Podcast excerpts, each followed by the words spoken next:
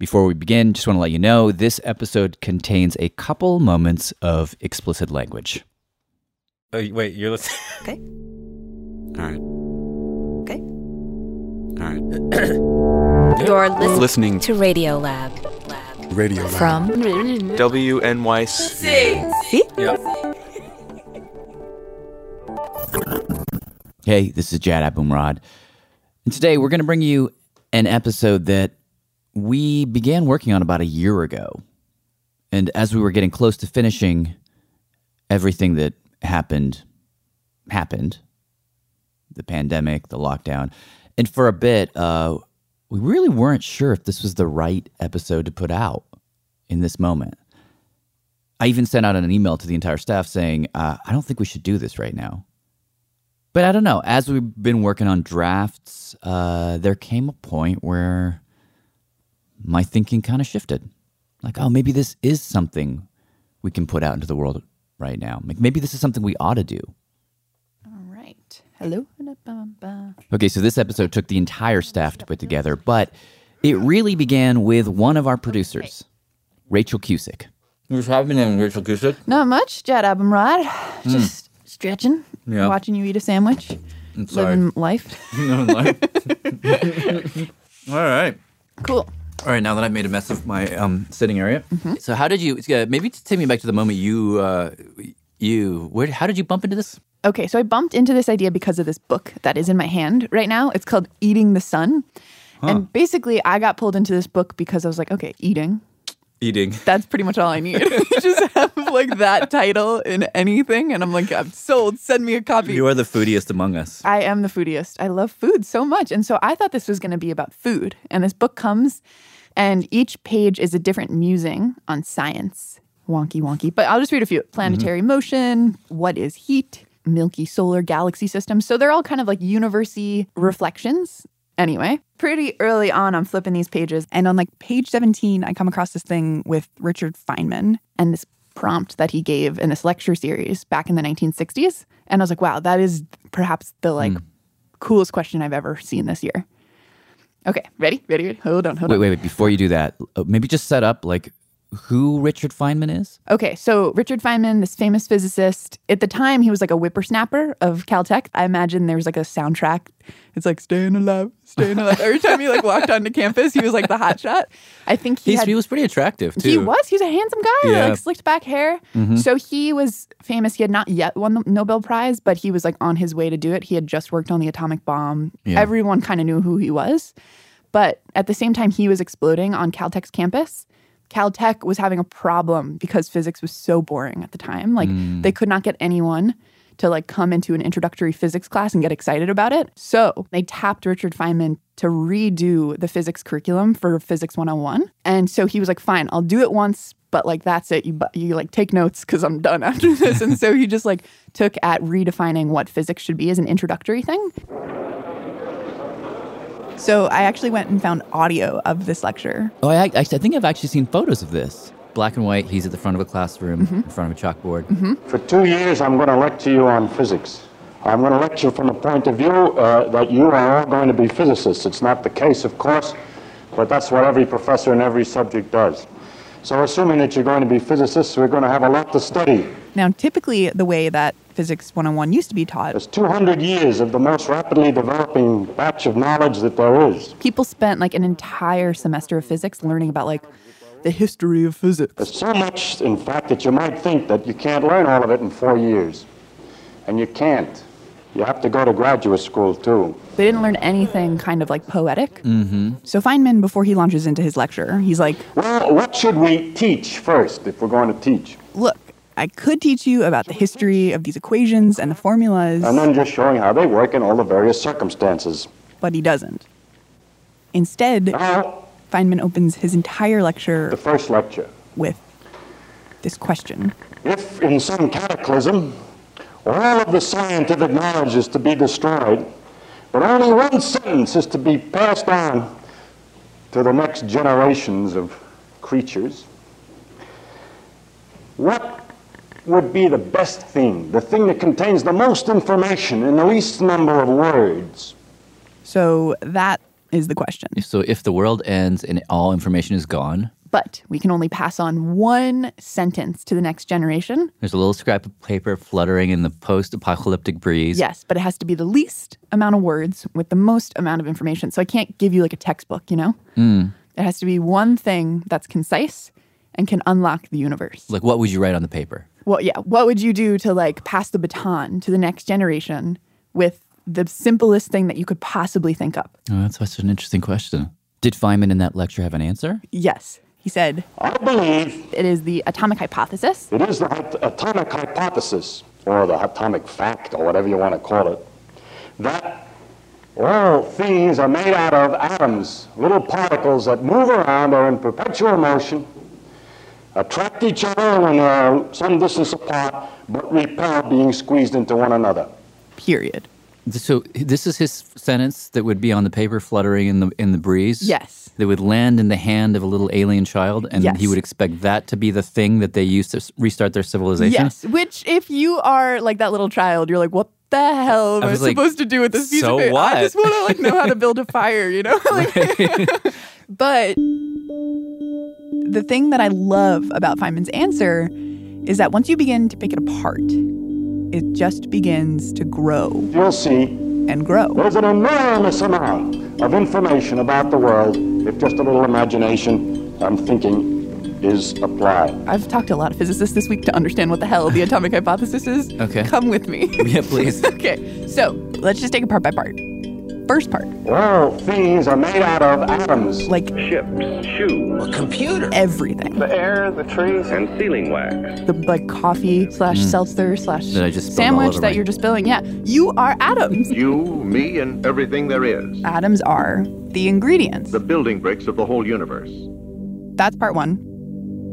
Part two, Atoms. atoms are all moving all the time. A continuous jiggling and bouncing, turning and twisting around one another. That's really important because once you start to figure out that atoms are in motion, you begin to figure out things like Let's look at heat temperature. with an atomic eye, so to speak. There's also pressure, uh, Electricity is a source of energy. electricity. All these things have to do with how fast atoms are moving, how many atoms are moving, what parts of atoms are moving. So from there, you're like a hop and a skip away from like The power of beat. steam engines, telephones, the electrical grid, Gaseous pressure drives this plane forward. understanding flight, Good evening. We had a high weather patterns. barometric pressure 30.04. It's steady.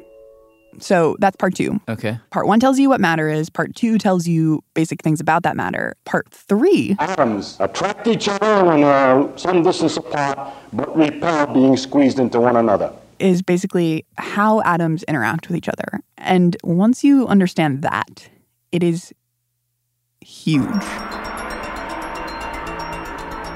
Because in this last part is basically all of chemistry.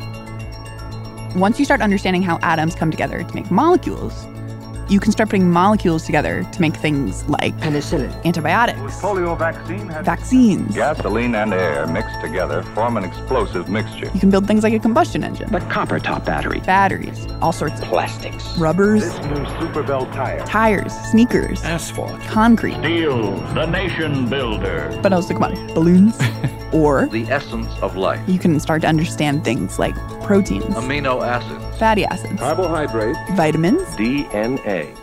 To me, like this is what makes the sentence so cool because Electricity is a source everything pressure drives this plane is in there. Everything you need to know about the natural world and how to manipulate it. Hmm. But do you feel like Oh, sorry. Also, chocolate chip cookies. Think a world without chocolate chip cookies.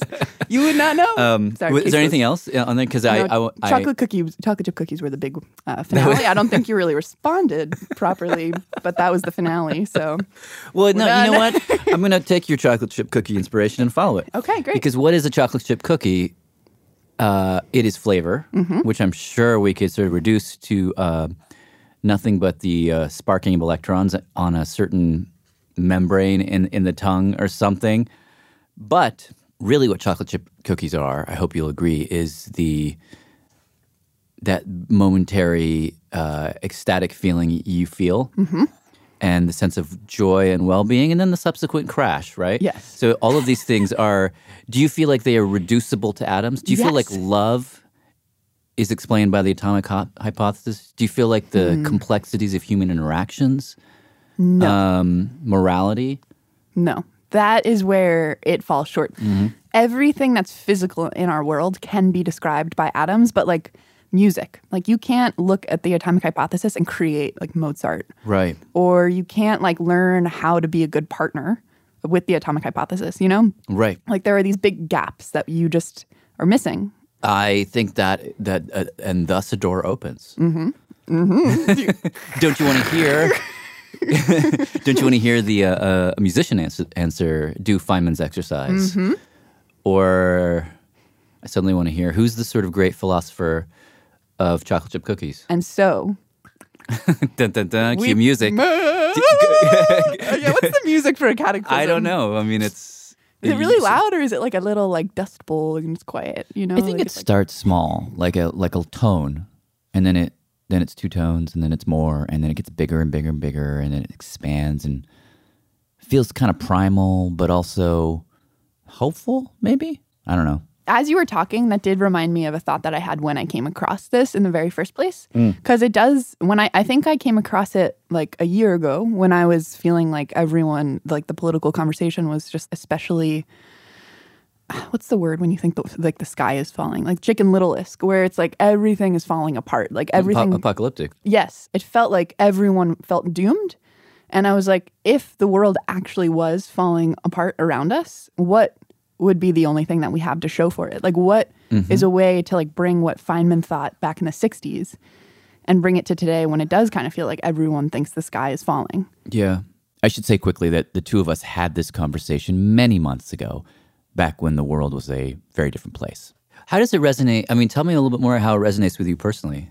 I mean, this is coming from a place that I think I'm like pretty lucky to have this thought because I'm definitely like very lucky in a lot of ways. But like, I think I'm just like a hopeful person. And I often like love spending time with older people in my family and like feeling like before they go, I need to get like whatever wisdom they have because like once they're gone, it's gone, you know? And so when I think about that, I'm like, I just want to like pull all the goodness out before like something goes wrong Yeah. and preserve it. Who's bra- who are you talking about? Whose brains for you personally are you trying to do that with? I mean, I think about it. I was talking to my friend. They're like, "Why do you only hang out with old people?" Because I just like, I think most people, like, even if because I'm 24, but like someone who's 30, I think they have like seen more of the world than I have, mm-hmm. and I would rather spend time with someone who's. Oh my God, your 24 year old friends are talking about 30 year olds as if they're old people? Well, no, I mean, a lot of my my like young friends like don't want to look towards older people because they think like this is a mess and like we are the future and we need to do this. And I totally agree with that in a lot of ways. But I also think like why start from scratch if there could be something pulled out of the dumpster that like might be helpful.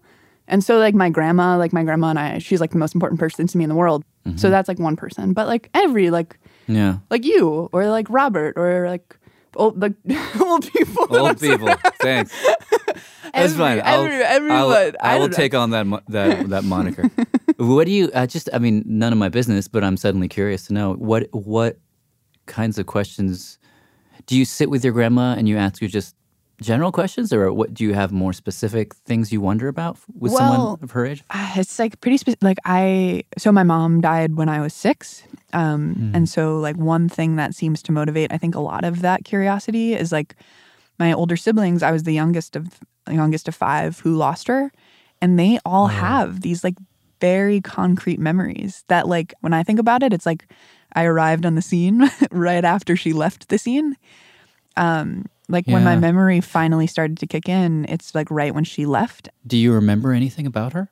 there are a few memories that I know for sure are mine. And then after those few, like I think on a on one hand I can count ones that I know are mine.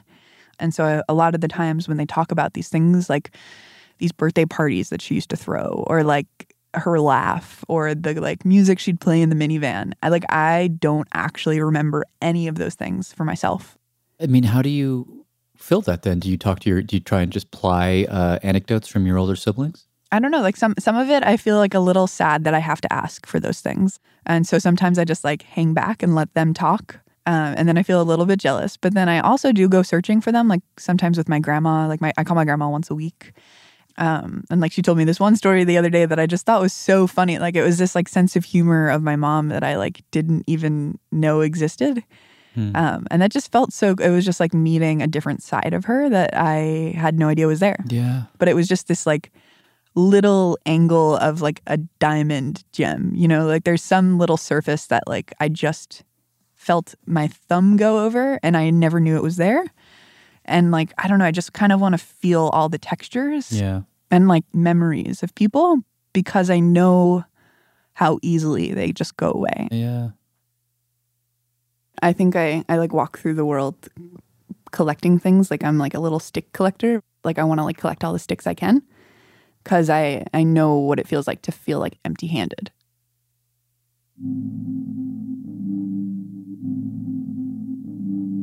So, what began as that conversation with Rachel about the cataclysm sentence and what could you give? What's the simplest thing you could pass forward for the next person to hold on to? Well, what happened is that really, as a staff, we got interested in that idea. Kind of got fixated on on it actually. And so what we did, Call from private caller. we started calling people. Hello? Hello, is this uh, Mr. Nick Baker? This is indeed. Hang on one. Dozens Hello, hello. Can you hear me? Yes, I can hear you. and dozens of people. Hello, Merrill? Yeah. Artists, writers, philosophers, historians, chefs, musicians. Uh, so I sent you an email. Yeah. And we asked them that asked you a question. Yeah. Feynman's question. If hypothetically the world were to end and everything was lost, all our knowledge gone, what would be the most important information in the least amount of words that you would convey to the next set of people? What would be your sentence? We're going to play you a bunch of the answers that we got. We can't play all of them because that would take four hours. So we're just going to play you a selection. Starting with For me, it's something like, you will die, and that's the most important thing. writer, mortician Caitlin Doughty. And I think most people get that. I think most people get that they're going to die, but I don't think what most people get is that the fact that they're going to die is the most important thing that will ever happen to them. Humans are one of the few creatures that understand death and understand live live their whole lives with the knowledge of their deaths. And so it's this conflict within us. We live in these shitty, decaying bodies, but we feel so special and we feel so important. So, how do you reconcile those two things? It's hard to reconcile them, so you have to create, you have to transcend, you have to have religion, you have to have communities, you have to have art. Those are created by our, our fear and our strange, difficult, weird relationship with death.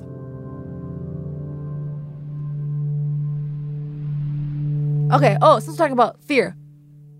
Esperanza Spalding, musician and wolf enthusiast. Okay, here we go. Here's your parallel from the ecosystem. When wolves were reintroduced to Yellowstone Park, at first the thinking was we're just doing this because we don't fully understand yet all the ways that this species is important, but we know that it is and it's been absent, and we finally have this opportunity to reintroduce them into Yellowstone. So, of course, all the biologists are studying this like crazy, conservation biologists. And the first thing that happened was all the game who hadn't been um, subjected to any threats.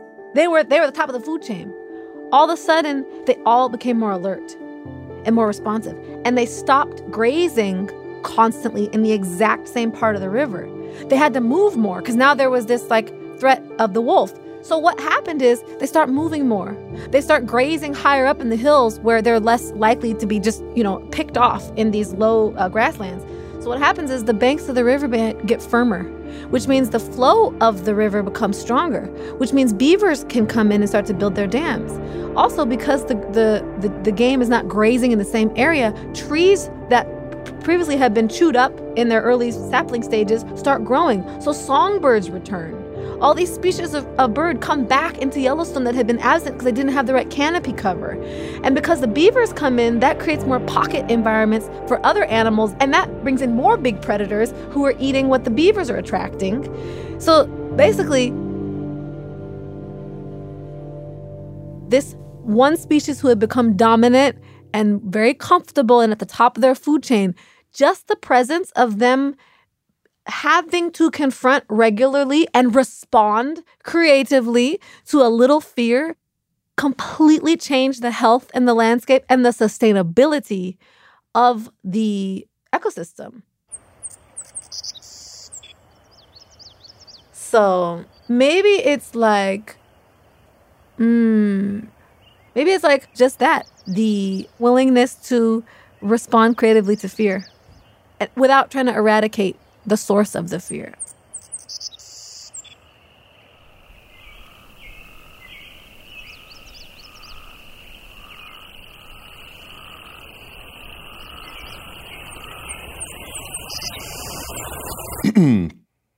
My name is Cord Jefferson, and I'm a, television writer and producer. Okay. I wrote down a bunch of different things that I then erased. And then I sort of settled on one that I thought was definitely going to be my thing, which was about race and racism. And I like I had that sentence all prepared, which was um, race isn't real unless you make it real, at which point it will become the biggest problem in the whole world. And then I started thinking that, you know, what what's sort of even bigger than racism and I, to me like even bigger than racism is just general fear and my personal history is that my my mother is a, a white woman who married my father who's a black man and they disowned her and so i i never never met my grandparents uh, i would i would send them letters which they would return uh, and i until i stopped sending them when i was i think I was when i was about 10 or 11 um, and I just and I and I saw how much that devastated my mother. Um, and how much it sort of ripped her family apart and it sort of estranged her from her brother for a while. And um, it was, yeah, it was just sort of in a way that I remember thinking like this is this is so pointless. Like it's just so stupid. Like I, I remember I remember th- thinking like what could anybody in my family do to that would make me you know hate them forever? And, and it's like you know, skin color was was just so insignificant to me. And I think that fear shapes everything from geopolitics um, to uh, just even people's unwillingness to try new things and to go new places and to travel and to to ski and to go out and meet people. And it causes so much conflict and it causes so much aggression and hate um, that I think that you know I, I believe sort of racism is wrapped up in that. But fear, I think, is is is our our bigger problem. My sentence is The only things you're innately afraid of are falling and loud noises. The rest of your fears are learned and mostly negligible.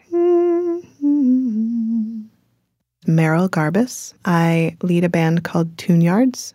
Fear is very um what's that word? Compelling as a motivation. Um, it's very essential to who we are. And it makes a lot of sense because we did have to run from things. Um, we needed to be vigilant. And if we weren't, then we died. But I do think that it's a choice. So I thought wanting to communicate as much as possible with this one sentence that it would be good to sing the sentence. Evolving over millennia, we learn to fly. We learn to fly. We're nourished, We're by, nourished the by the fruits of, the earth, earth, inspired by each other's music. But we, we failed as a species, species. Injured the very hands that fed us when we chose fear as our ruler. When we, when could, we not could grasp, not grasp being mere fractals in one collective being. In the end, in the end there was no, no we.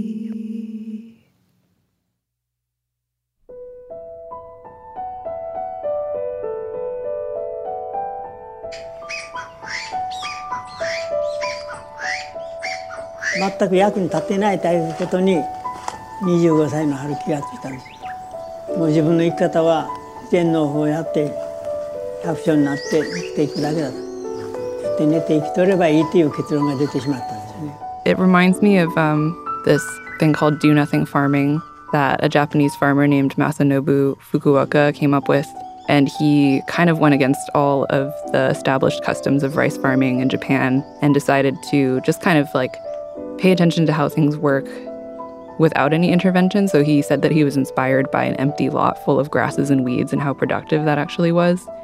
And so he went about farming without flooding the fields. Um, he just threw the seeds on the ground kind of when they would naturally fall on the ground in the fall.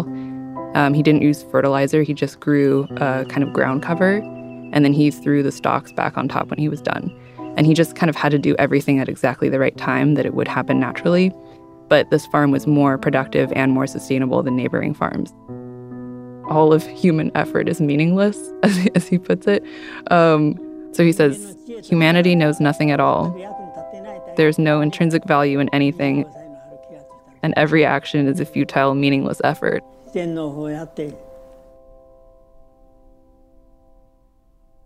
Writer Jenny Odell. And now, Here we go. writer Maria Popova. We are each allotted a sliver of space time wedged between not yet and no more, which we fill with the lifetime of joys and sorrows, immensities of thought and feeling, all deducible to electrical impulses coursing through us at 80 feet per second, yet responsible for every love poem that has ever been written, every symphony ever composed, every scientific breakthrough measuring out nerve conduction and mapping out spacetime. I mean, it's astonishing that we're not, you know, spending every day in marvel uh, at the improbability that we even exist.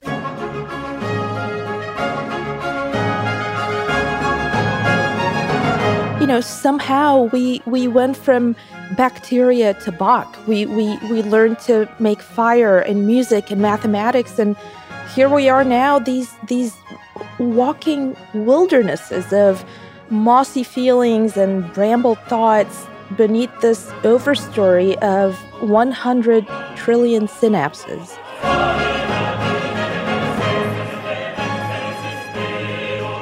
That are just coruscating with these restless questions. Why? Professor Alison Gopnik. My sentence would be single word. Why?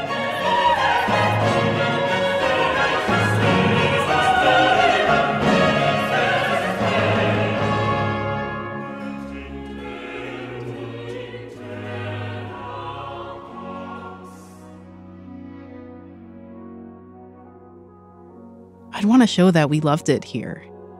You know, Animator Rebecca Sugar. we have, you know, evidence from Pompeii. Pompeii's place in history is quite unique in that in one day it was completely hermetically sealed. In other words, time stood still. We have all of these physical examples Terentius the baker gave a party for his brother Neo, who was just elected magistrate. that humans have loved being here, Their friends came and drank all night. that we're having a great time. so, uh, maybe the greatest message a person could leave is to just This is the atrium of a typical Roman house. Leave behind some record of how you were living. The family life revolved around this area. You know, leave behind your nest and evidence of how you were in it with the people that you loved. You will find that you have small rooms, the cubicles, the triclinium or dining room, which we find back there. Maybe that would be the thing to leave is, you know, some evidence of my nest. Mother would have got up, and the servants would have gone into her cubicle and done her hair. And maybe the ultimate goal would be to just devote oneself fully to creating the life that feels the best on this world and the time that we have.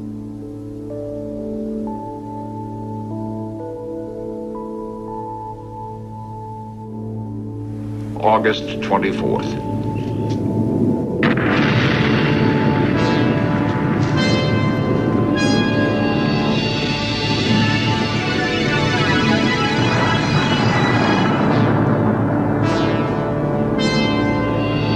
Actually, I think the greatest thing to come out of the ruins of Pompeii is that they had um, toilet stalls where two people could sit together next to one another so you can have a conversation. It's a fabulous idea. Why did we not learn from this? Why are we wasting time that we could be spending with our friends? Why are we wasting that time?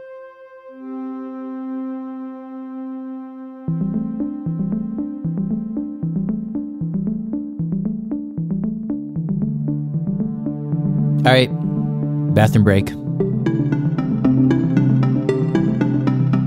We'll be back in a sec.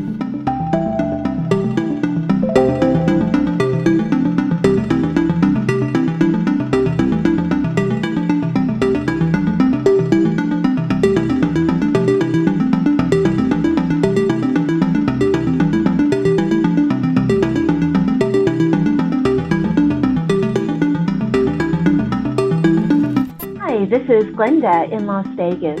Radiolab is supported in part by the Alfred P. Sloan Foundation, enhancing public understanding of science and technology in the modern world. More information about Sloan at www.sloan.org.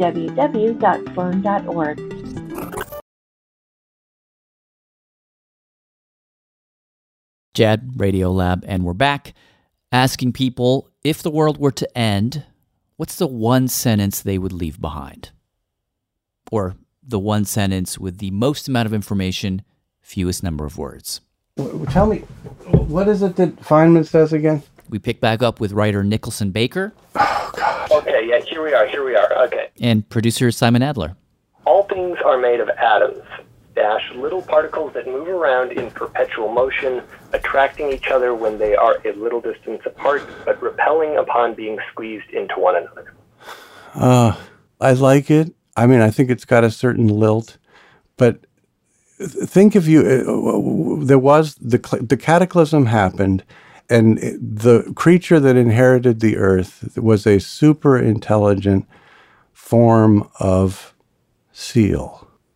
You know, there there- there's beaches and they're just covered with these seals, and they're still making those strange seal noises, but they're actually intensely verbal creatures. And somehow, some particular seal gets this thing that comes zapping down from the sky, which is a, which is a voice from the deep past or the recorded essence of brilliant scientific knowledge, which is all things are made of little things and they and they push against each other and they sometimes they push back when they squeeze. Well, what is that very bright seal going to do? I mean, what what what is that? How how it, it, it, it's going to help them more quickly invent an atomic bomb? But is that where is that where we want the seals to go? Really fast? No, we want it. We want them to look. They're busy figuring out how to better get around the beach, get along with each other, maybe build some kind of nice slide so they can zoom down and fly off and have some fun. There's a lot these bright seals can do. They have a big future ahead of them. So, what I would substitute is something that would maybe help them that was very helpful to me, which is that you that you know more than you can say. It's a it's a crisp way of saying that language is great. And and you know, I'm in the language business and I try to create sentences that are momentarily diverting and all that, but language is a tiny, tiny part of the knowledge that we actually have. And not just because there's musical knowledge and the knowledge of colors and fragrances and other things that are inarticulable, but because the knack of knowing how to put words together, the knack of knowing how to say in a condensed form a truth is something that involves a feel, a nimbleness, a sort of a, a, a set of dance moves that nobody, no matter how good you are at slinging sentences, nobody can articulate step by step backwards into this world, the understructure of what allowed him or her to say this thing that involved words. So look at what is around you and see who knows how to do things, and then learn from that. And the way the person describes how he does things may actually be completely inadequate. You're going to have to watch.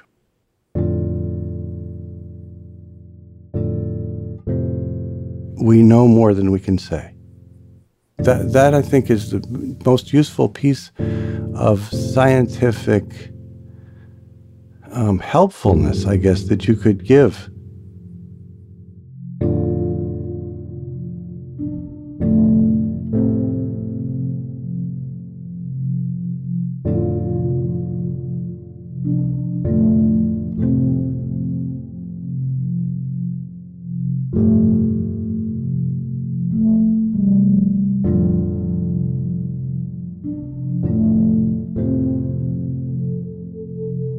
Moon revolves around the Earth, which is not the center of the universe, far from it, but just one of many objects, large and small, that revolve around the sun, which in turn is one of countless stars, mostly so far away that they're invisible, even on the clearest night, all traveling through space on paths obeying simple laws of nature that can be expressed in terms of mathematics. Oh, and by the way, there is no God. Writer James Gleick. And up next is the artist Lady Pink. Okay. So I would like to say um, God is a female. And I would also love to leave behind a mural, something like one of Michelangelo's uh, awesome depictions of God coming in and uh, so, you know, grandiose and glorious and absolutely gigantic mural, but as a female. And I think I would like to do her as one of the gray aliens. Do you know what I mean? One of the, the big eyed aliens with those big, big heads and those big bug eyes like that, with real sexy lips and then a little bit of eyelashes, with kind of looking like the Virgin Mary or like the Virgen de Guadalupe, wearing the long gown and the blue veil thing and you know, holding her hand up and a, and a, a little bleeding heart um, with worshipers at her feet. And because she would be so gigantic, at three, four stories, that's like at least 40 feet, 30 feet, you know, very large figure, she would be looking down at you.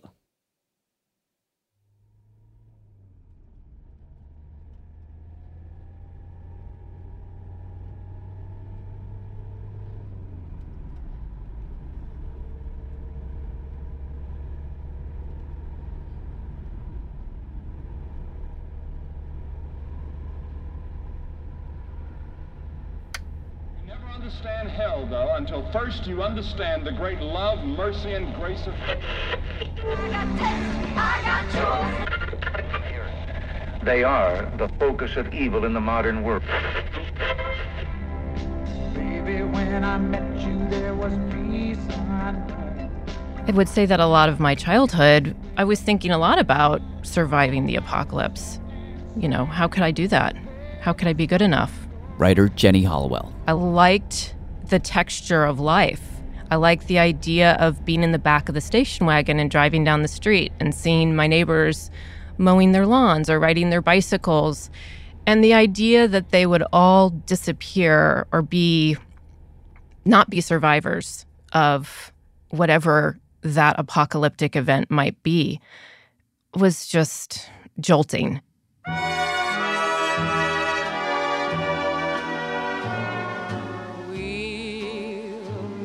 Again. Don't know where, don't know when. I was also selfishly along the way hoping that maybe I could get past certain thresholds so that I could experience them before they were gone, like being able to drive, because I really wasn't sure whether cars were going to be around later. So I remember really hoping that I could make it to middle school so that I could have a locker because I thought lockers were really cool. I just thought, like, okay, if I can have a locker and then later drive, then those two things, like, if we can just get past those things, then I'll be a little bit more relieved to see the end come. Maybe.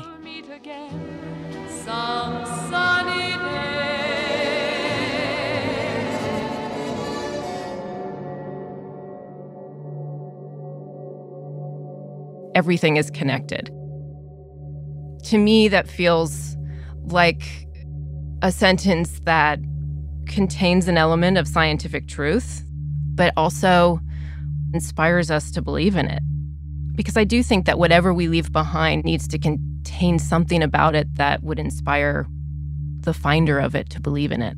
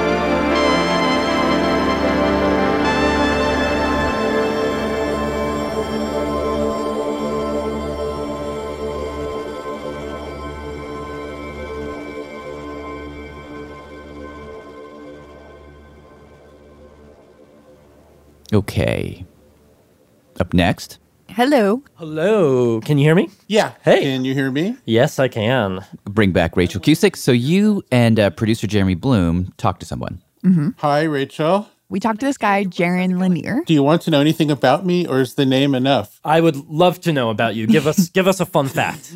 So, Jaron, I'm a computer scientist. he is basically like the godfather of virtual reality and was pretty instrumental in getting the internet off the ground. Oh. I also write books, and I also play music, and most notably on a large variety of very unusual musical instruments. Do you have any instruments near you right now? Oh, a couple thousand.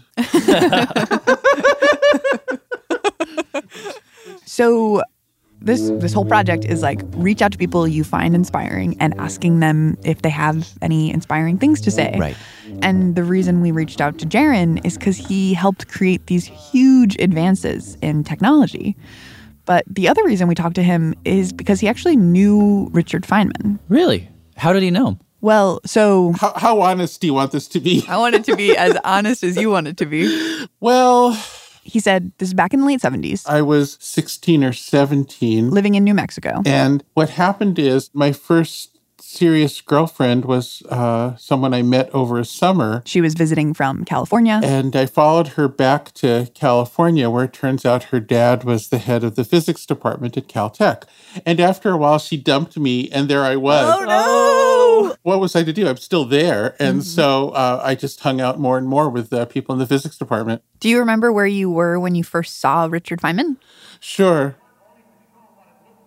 I was being walked down a hallway by my friend Cynthia, and uh, he was in there um, explaining something to a small class of people with his hands primarily. Hmm. He talked with his hands a lot, and and and she said, "There's the the famous Feynman," and um, of course.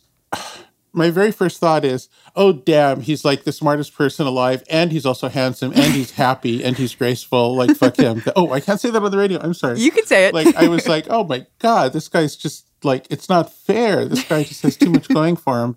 But Jaron says as he got to know him, He was just fun and funny. the two of them would talk about physics and just about life. He played uh, percussion, he played drums, They'd play music together. which was great. His his primary approach to life was to seek joy. Do you remember him asking you about cataclysms ever? I uh, I definitely remember that topic in that conversation because remember in those days we were in the thick of the Cold War Duck and cover. Duck and in school you were trained to hide under your desk in case there would be a nuclear you know attack and uh, which uh, of course everyone knew would be a futile gesture and so this question it, it was like a little glimmer of hope like in the face of absolute annihilation where hiding under your desk will not help where hiding in some basement will not help, where you won't survive. This is at least it's it's applying imagination towards what you possibly could do. Maybe you could leave a message for the future. We talked for a while about how much Jaron really loved this question because, like, he and Feynman and these other physicists, they'd hang out and kind of talk about this question for hours. And they would debate about what was the best thing to write down on this piece of paper, partially because it was fun, but also because it felt important to have an answer. But then when we asked him what he now would write down as his cataclysm sentence, You personally, Jaron, what would you do? Wow. he took a deep breath and then said, I would give them nothing. Huh. Like nothing, nothing? Zilch. Does he mean like the paper fluttering in the breeze that lands in the hand of the next person it would have nothing written on it? He means like there's just no piece of paper at all. Yeah.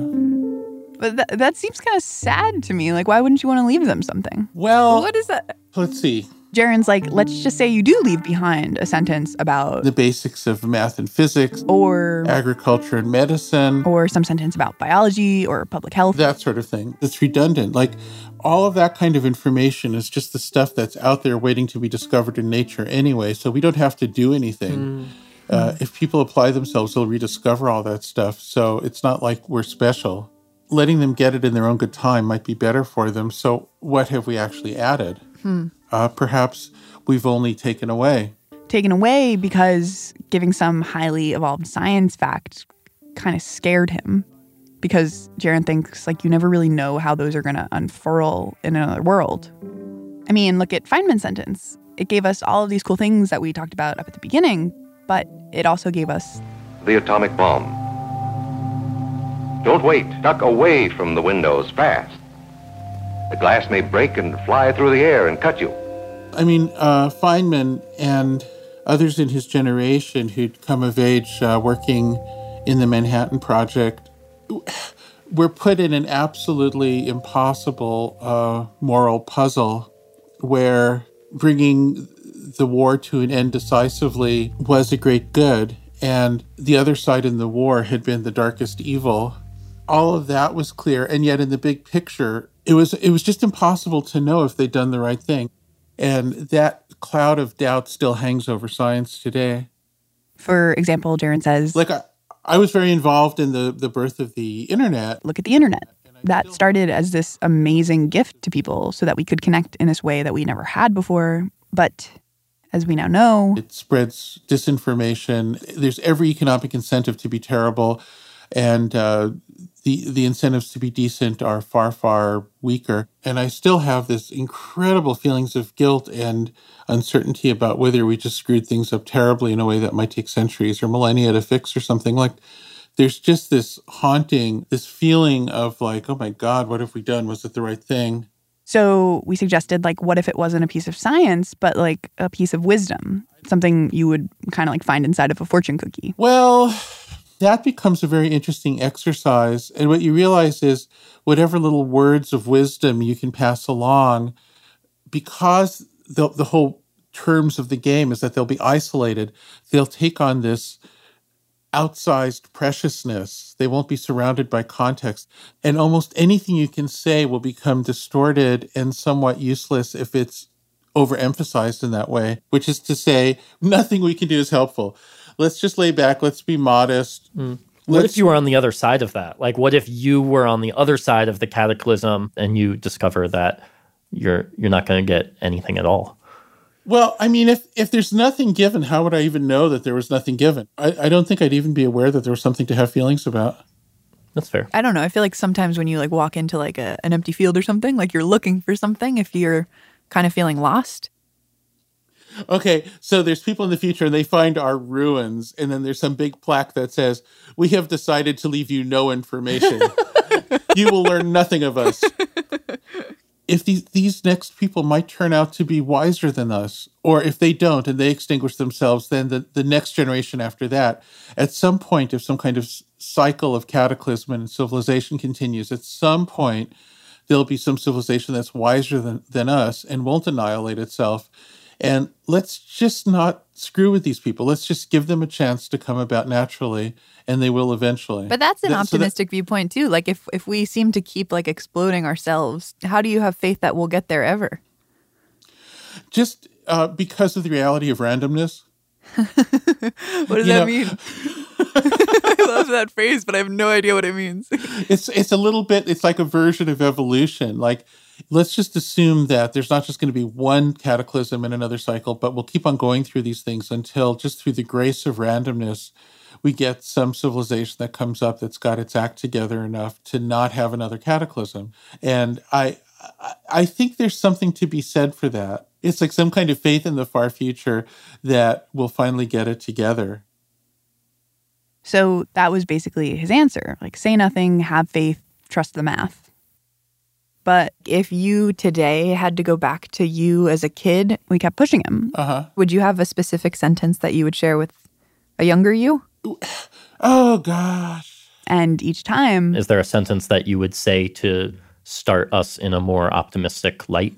he pretty much didn't budge. no i have i don't i just, Except I never when Jeremy asked him this one question. If you could leave mu- music for the next society, would you? That is a really interesting question. So, you know, one of the things about music is that it's an incredibly important part of our lives. It's part of every time we have a wedding or a funeral. It's incredibly important to us. And yet, until very recently, with the appearance of recording technologies, it was lost generation to generation. I play all these weird instruments. He demonstrated for us. There's a kind of flute played by the Sami people of Finland. And part of it is this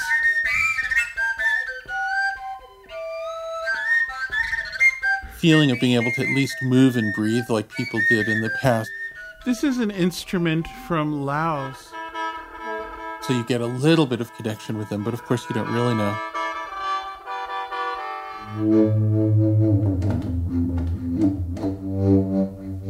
Is a contrabass flute. If you could leave an instrument for the next society that maybe could say something about our society, would you?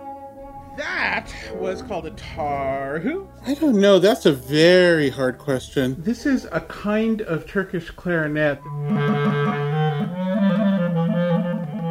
I'd have to think about that one a lot. I think I'd, I'd um, the oud,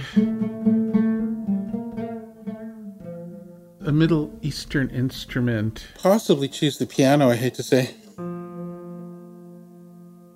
Why the piano?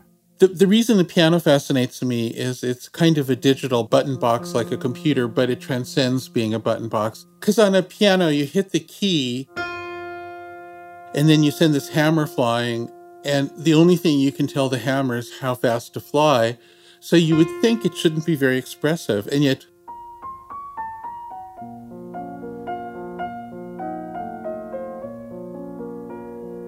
Different pianists sit down and have touches on it that are distinguished. I, I believe there's a bit of a mystery left there.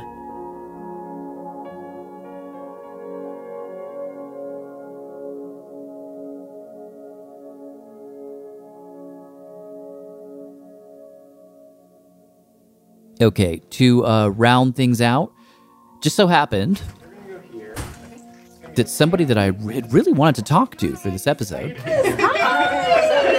Long time no see. I know. How are you? is a composer who plays the piano. You're like everywhere this month. I know, it's Did we insane. just get lucky? Her name is Missy Mazzoli. She is very busy at the moment. She has two operas opening pretty much at the same time. Her work's been performed by orchestras all over the world. And we asked her to come down to our station at WNYC where we have a piano, Do you want water or anything? Or Yeah, he think he was gonna get me Oh, water. okay, great. also a Rachel. Okay. Because, you know, going back to the whole conceit of this thing, uh, one of the questions that I had at the very start of this was if we gave this Feynman Cataclysm sentence challenge to a musician, what would happen? We can start talking just in a in a in a uh, yeah. Let's we can start. Ooh. So uh, so you you came up with a musical answer to this question. Yeah. I call it the primordial chord. Hmm. Oh, is my name for it. Oh, that's cool. So, going along with this idea of setting, you know, humans 2.0 or the next version of creatures up for a better existence, I wanted to create something that would point them in that direction. So, I wanted, there's a couple things about this chord that I hope will do that. So, this is a chord that has to be played by three people. You cannot play this chord by yourself unless you have six arms, which maybe these creatures will have.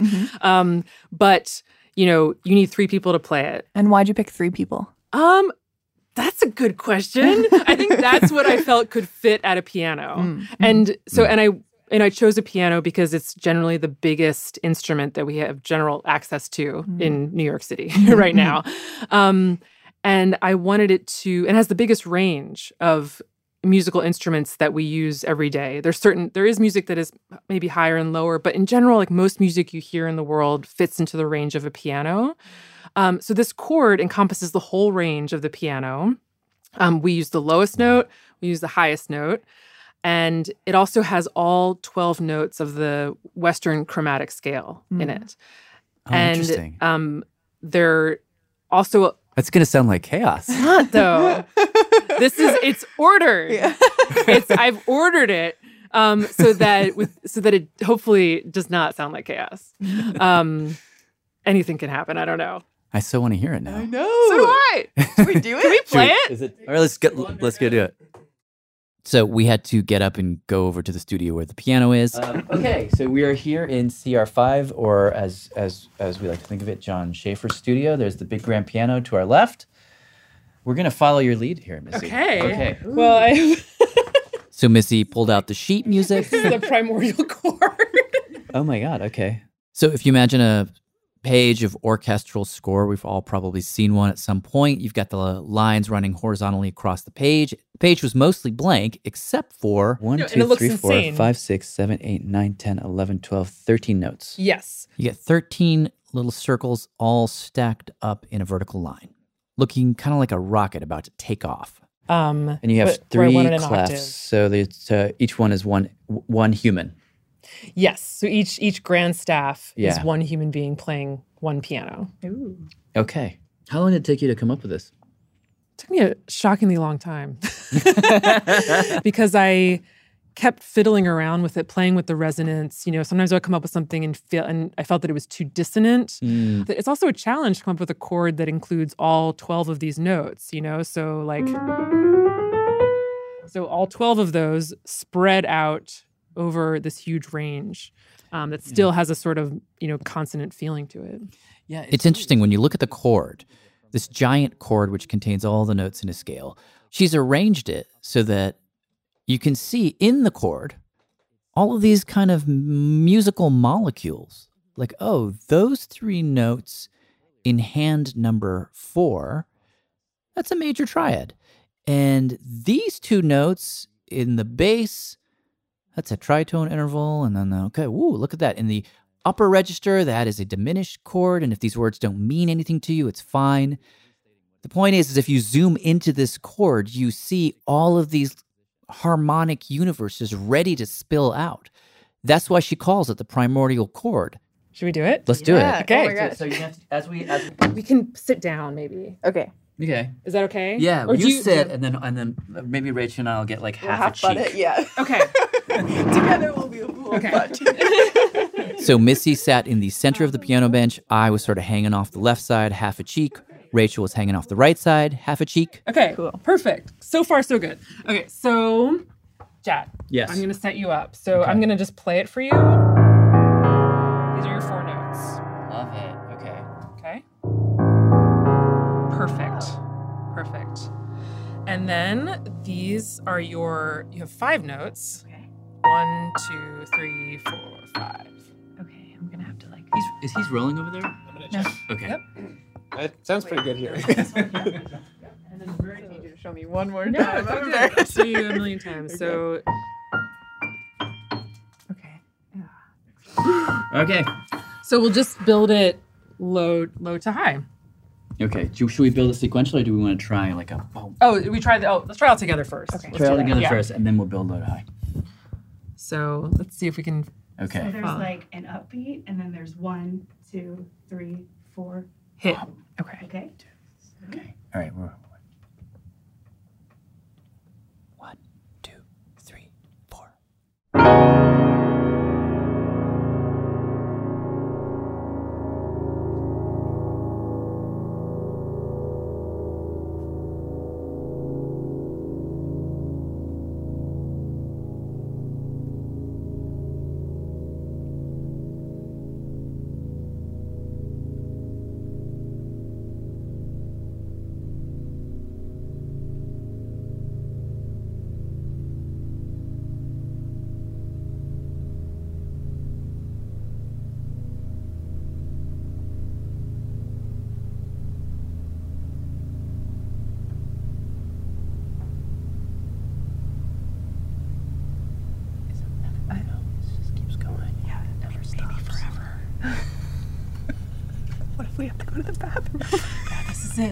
is welcome to the rest of your life. You're just stuck here holding this chord on the piano. I'm afraid to let go Yeah. now. this is a big responsibility. The weight of the world is on I that know, pinky. right? Ready? And. Ah. that was awesome, oh, guys. So cool. so oh, good. Oh my god. That was so I'm so proud of you. It feels like the end of a movie. That's It really that feeling. does. Hmm. I feel like I got the best part. I got the bass. It's just like everything I do sounds good down here. See, I like mine up here. It's really nice. See, I feel totally The safe weather's between the two of you, just like hanging out in the middle. I feel like I'm the foundation of this new society. Yeah, but I give us hope. I'm the glue. See, we all need each other. That's the point. It is. It's like a full human being. What if we could play it as quiet as possible? Yeah. Because we're humble. Our next humans are humble. Ready? One, two, three.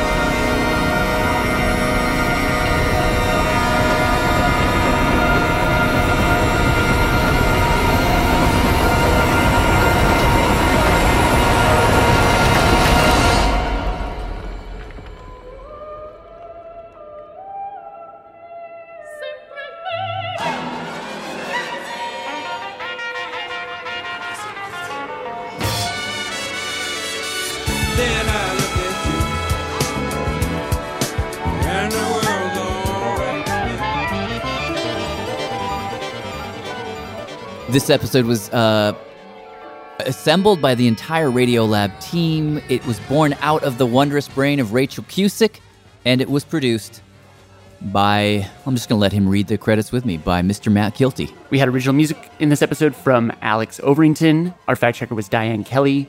Special thanks, and there's a few. Um, our friends over at Nancy, uh, producers Zakiya Gibbons and Jeremy Bloom. Also, Ella Frances Sanders and her book Eating the Sun for um, kicking this whole episode off. Uh, Caltech for letting us use original audio of the Feynman lectures on physics. The entirety of the lectures are available to read for free online at www.feynmanlectures.caltech.edu. I also want to thank, this is Jad again, all of the musicians from all over the world who, after the pandemic set in, they recorded themselves in their homes, sent us the audio, and Alex used that to make the giant primordial chord you just heard.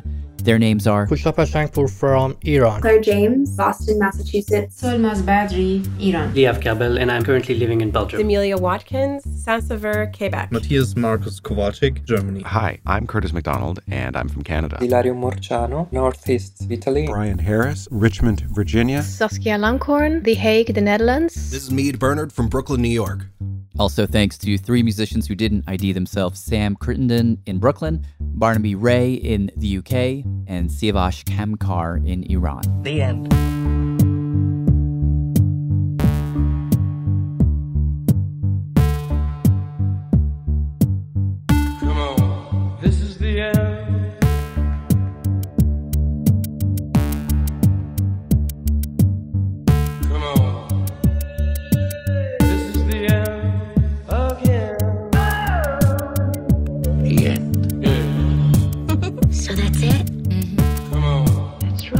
Before we go, one more thing. Uh, next week, we have a kind of part two to this episode. It's reported by Simon Adler, kind of in the same spirit, less about what you would pass on and more about what you would cling to. That's uh, next week. Till then, I'm Jad Abumrad. This has been Radiolab. Thank you for listening.